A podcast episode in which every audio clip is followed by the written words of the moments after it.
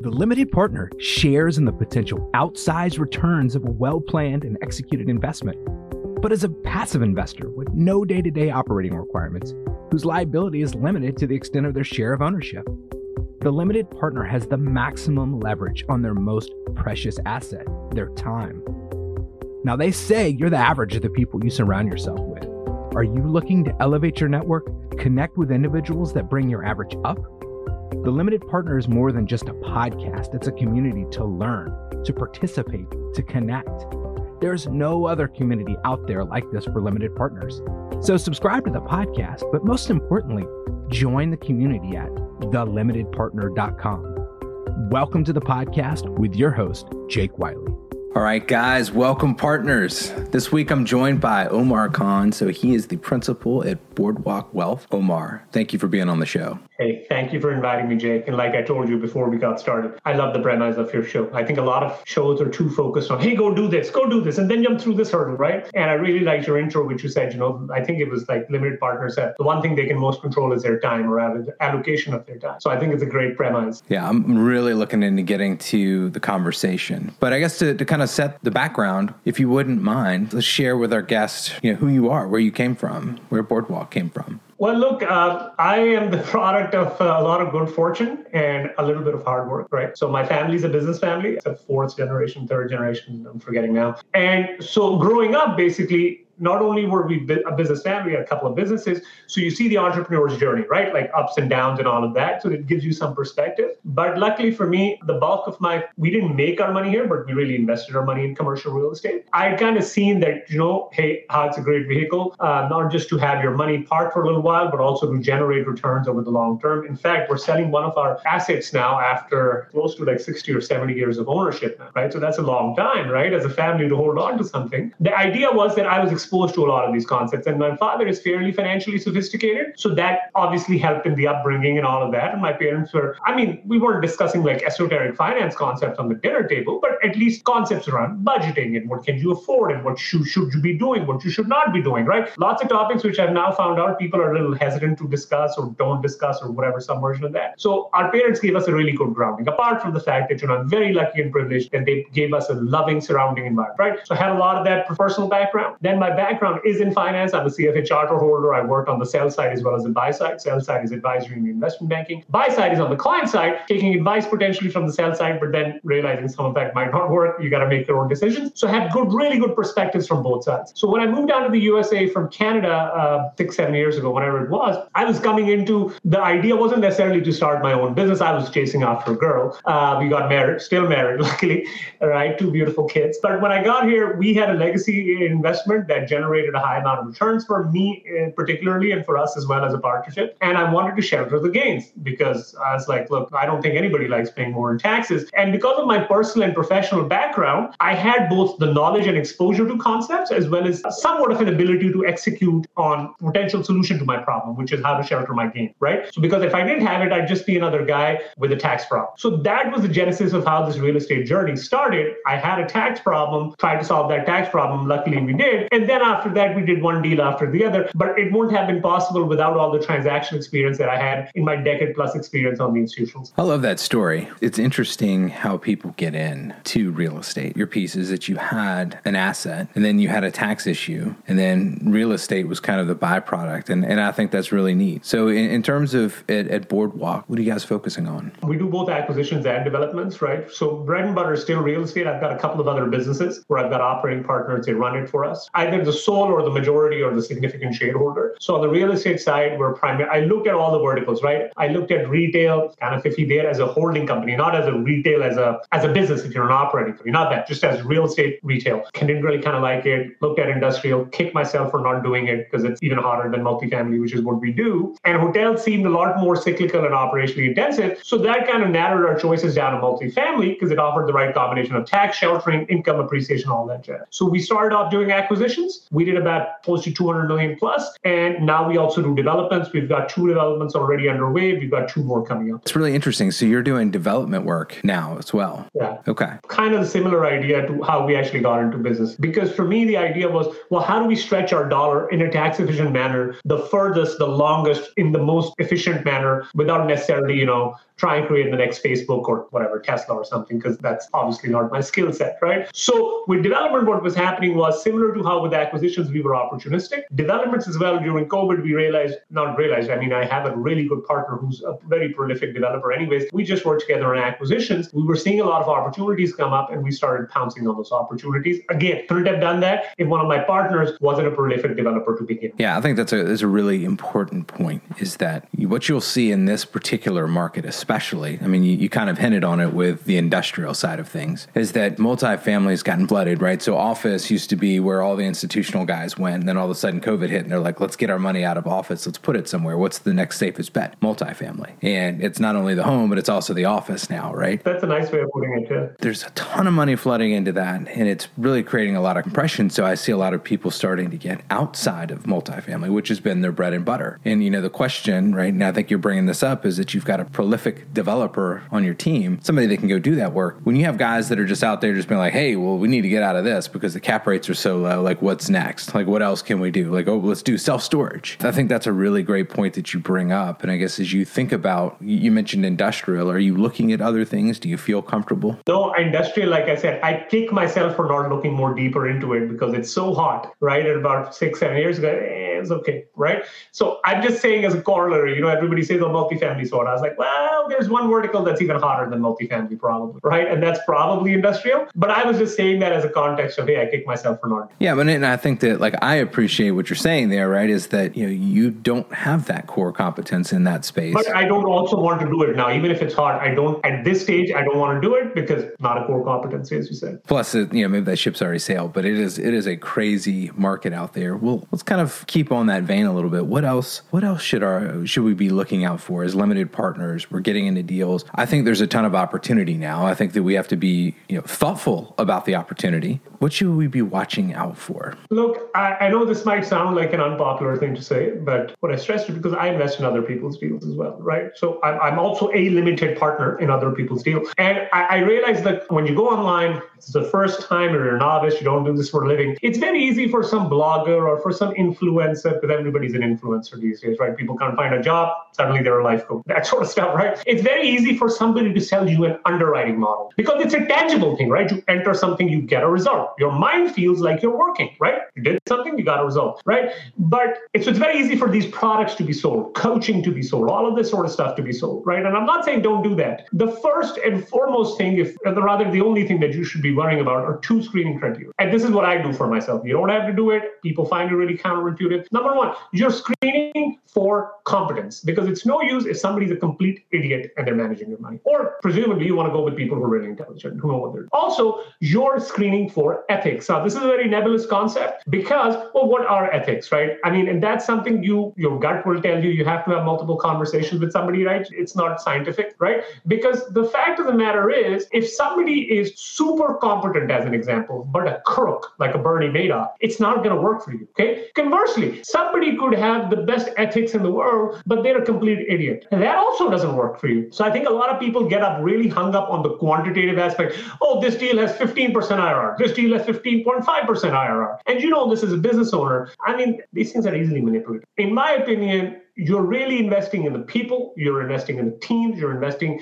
less so in their track record, more actually all roads lead to you who you are investing with. Because look, you can have a suboptimal deal in an okay market, but with a fantastic operator, you're going to be fine. If you have phenomenal market, great asset, but somebody who does not even can't even tie their shoelaces together. You're going to have a really bad time. That's just the nature of the beast. Focus a lot on the people and what your, a lot of times what your gut even tells you, right? Because it's it's okay to pass on a few opportunities that become really good opportunities like industrial. But what sucks is saying yes to an opportunity where your money is tied up, you lose money, any of that stuff. So let a few good deals go away if that's what needs to happen. That's the sacrifice you need to make. But realize focusing on the people, screening them religiously all the time. That should be 100% of the focus and not whether a deal is 15 or 15.5% IRR. Because frankly, in total dollars come to your pocket, it's going to be a non negligible amount. I mean, you really hit the nail on the head of what I've found in this journey, right? Is I don't need to be an expert at every single nuance of how a deal is put together. As a matter of fact, that's why I'm looking for operators, syndicators that have that in the trench experience. I don't have to do it myself because if like I, am just going to be an expert, and I'm going to know how to do everything, then then I, I probably would. Like that's my personality too. Actually working specifically on saying like, look, let me find the people that are really really good at this. And for me, you know, part of this podcast is is part of the the process is I talk with a lot of people and I get to talk with them because they get to be on the show. It's a great educational tool, but really the probably the biggest gap that I see most people have is that, you know, the the wealth, the financial advisor, one, maybe it was assigned to them by their company, two, maybe it was just a family friend. And, you know, that's kind of how they're used to dealing with their investment funds, right? Like, this guy, he's got a title and he's been through some sort of training and he must be good. And you give him the money and then, you know, hopefully when you retire, you have enough. This is different, right? You really do have to get in and figure out who you're working with. In the returns, I mean, I believe this deep down in my soul that real estate, and I believe in multifamily, I believe it is the right vehicle. I think you get outsized returns. Jake, I feel personally in, in the private markets, you for number one, you should be making more money than the public markets because there is a higher barrier to entry. You have a liquidity premium, right? Your money's tied up. You can't just press a button, get your money out. But that's a big pro, right? The con over there is that if you screw up on the people you invest with, no amount of the market going up is going to save you over the long term. The reason why a lot of people either they instinctively get it, but then they overlook it is because it's very easy to punch numbers into an Excel model, right? All our lives we've been told, oh,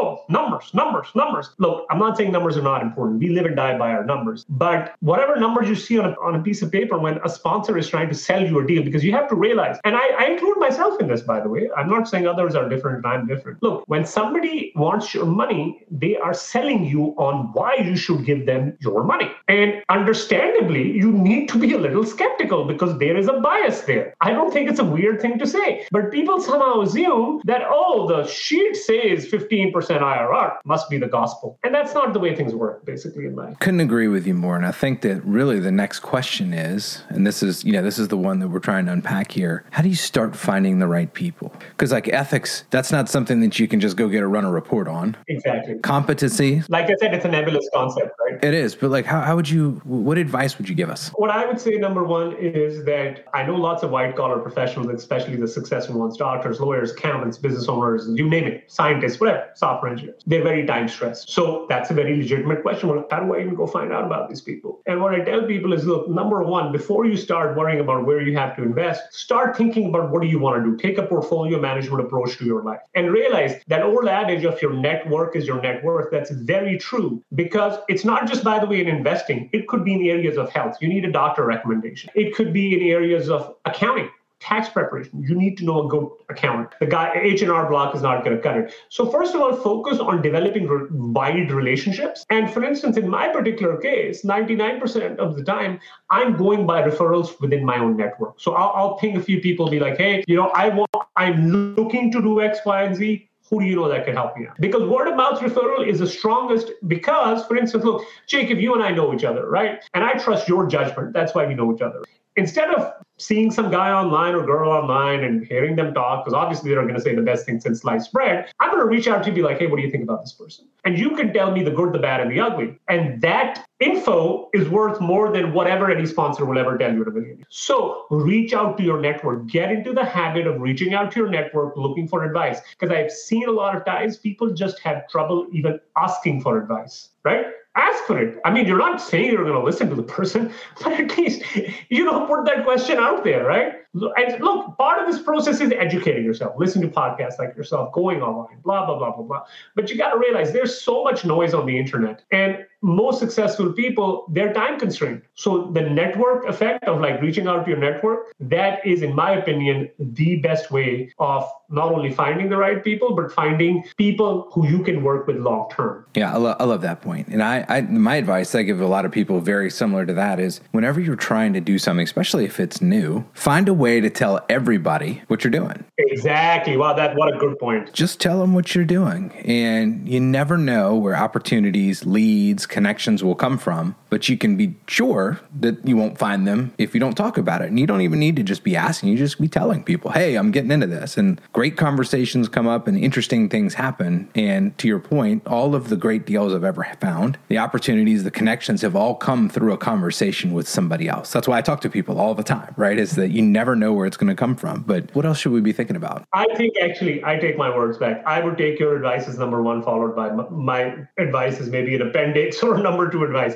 Because what you're saying, I have realized in my own personal life as well. That is basically the answer to like 99% of your life's problem. Now that now once that happens, they let's you go to your network, you find some good sources. What I typically tell people is even people who are trying to give me money is look, don't have one conversation, get all hot and bothered, and money's burning a hole in your pocket. You got to invest right now because you saw your brother-in-law, your neighbor make a lot of money. Try to have two or three conversations, and it's that order. At least that's what my mother told me. That you know you've got two ears and one mouth for a reason. So always try to make sure that when you're asking somebody a question, number one, you don't get some corporate-esque answer, right? Oh, the beta is going to move and the alpha is going to do this. You're like, no, dude, we're just normal people. Explain this to me in normal language. And by the way, this is just my experience. Again, I come from the institutional world. Anytime anyone in any field starts using, unless I guess it's a scientist, I guess, short of that, right?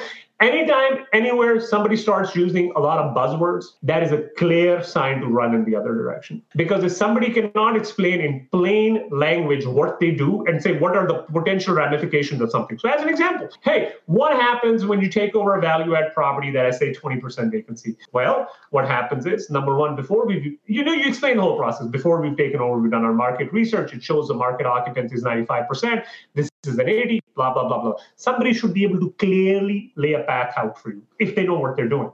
But if they start using big words, that is a clear sign. The other sign is that if somebody doesn't answer your question clearly, sometimes, you know, once you can ask a question and maybe they didn't hear it or they're thinking something different. But if you just stop the person and be like, look, I hope you don't mind me asking this. I really don't understand what you're saying. So can you please rephrase in the context of this question? And if they still can't answer your question, that could be two reasons. Number one, they don't know the answer to that question, which is fine. We don't know the answer to all the questions. But they should have the ability to say, hey, I don't know this. Let me go find it out for you. Either that or they're blowing smoke up your ass.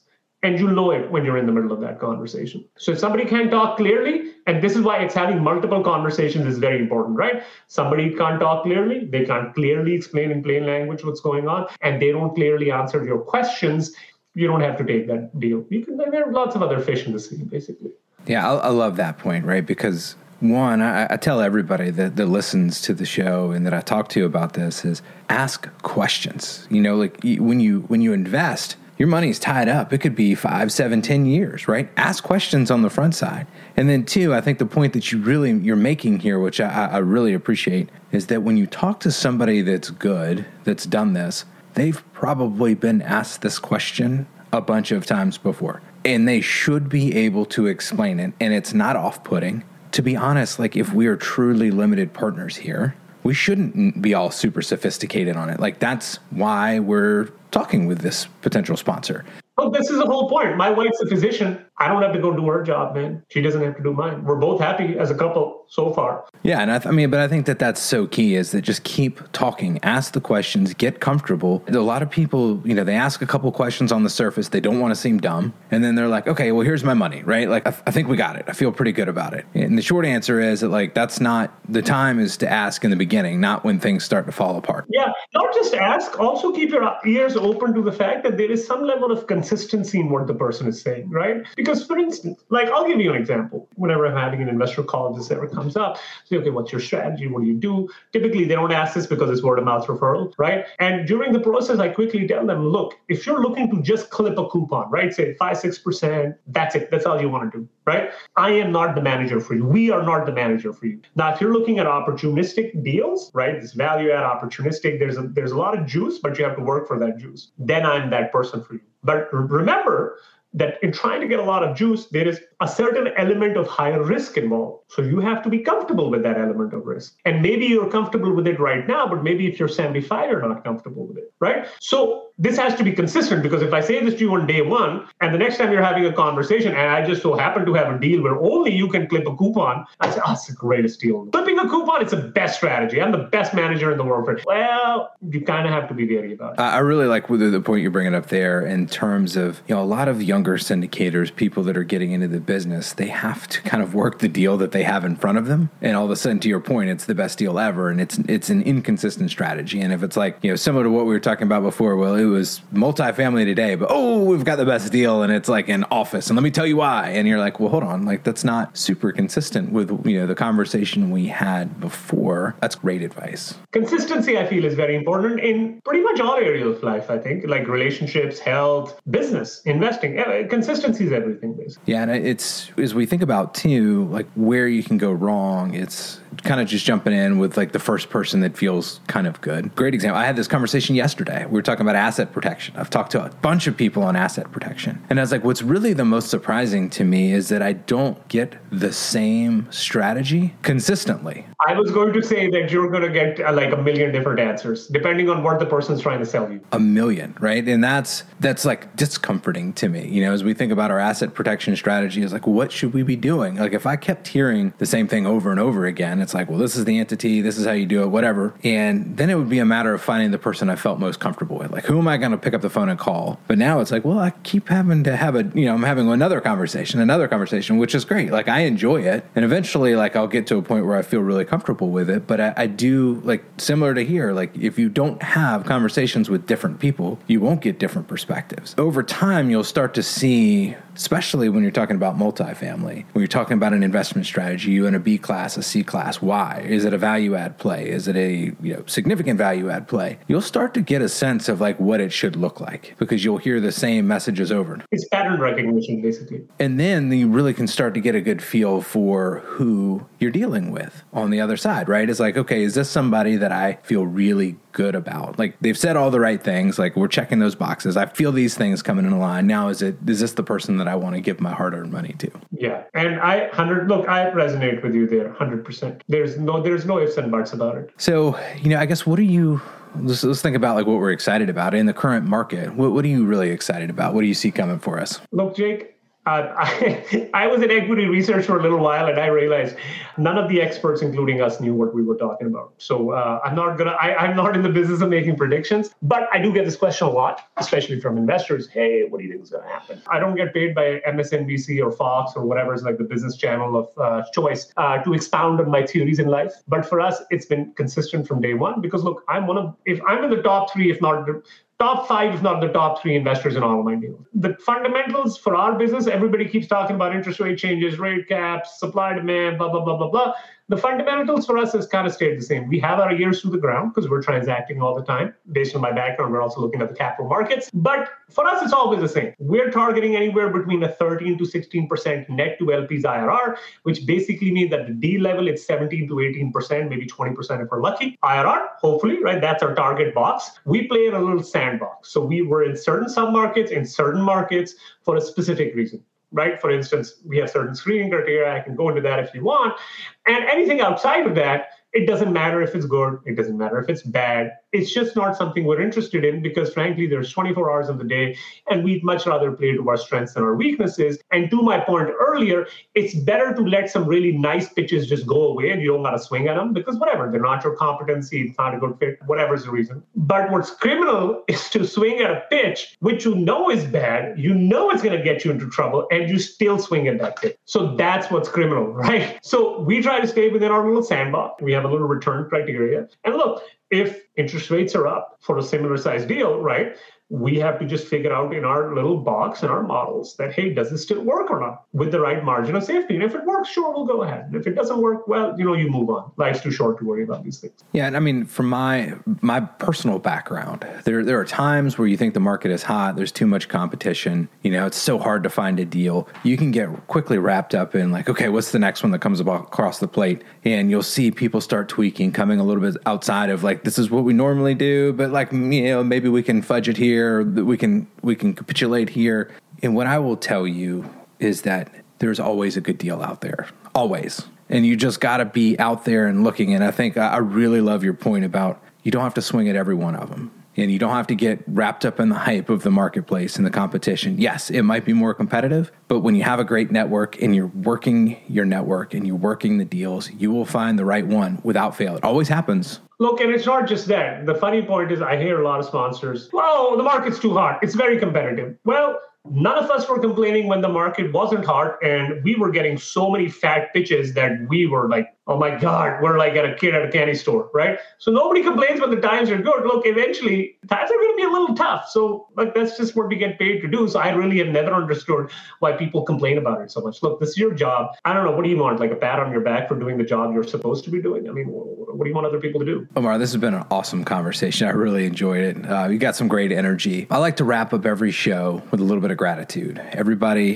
has gotten a leg up, got an opportunity maybe they didn't deserve. And I want to give you an opportunity maybe give somebody a shout out publicly if you haven't already done so. Oh, dude, I am the poster child for second chances. And, uh, being born in the right family in the right place in the right time. So I don't even think there's one person. I think my entire life is basically a testament to the fact that when you have a loving surrounding family, right, when your parents love you, I, there's a little bit of issues sometimes, you know, but whatever. You know, when you've got a loving family, uh, they back you, they they give you the confidence, they give you the education, they give you the tools that when you're lucky to find the right life partner, you know when you're lucky to go to good schools when you're lucky to have good mentors at very pivotal points along the way. And a good mentor doesn't necessarily in my mind mean somebody oh somebody told you a secret. A lot of times a kind word at the right time can just propel the trajectory of your life in a very different direction right?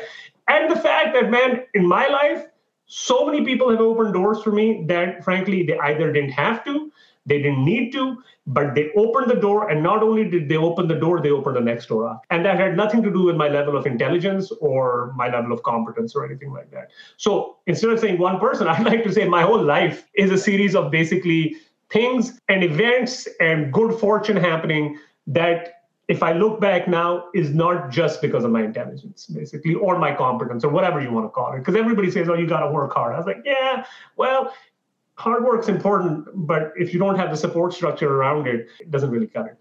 Yeah, I mean, I I love the way you approach that because I feel the same way about my life, and sometimes it, it kind of comes off cheesy, but there's been some weird things that have happened that at the time seemed terrible. Then a year, two years, five years later, for some reason, that was like the most amazing blessing in disguise that set me up for something else. And you just got to be open to it, right? And I think that you know w- what you're saying is that you you've seen all of these things continue to happen, and it's not just one thing, but it's just life, right? Oh, it's a series of events, one after the other, basically. Well, I love it. Well, Omar, thank you so much for being on the show. I really enjoy this conversation.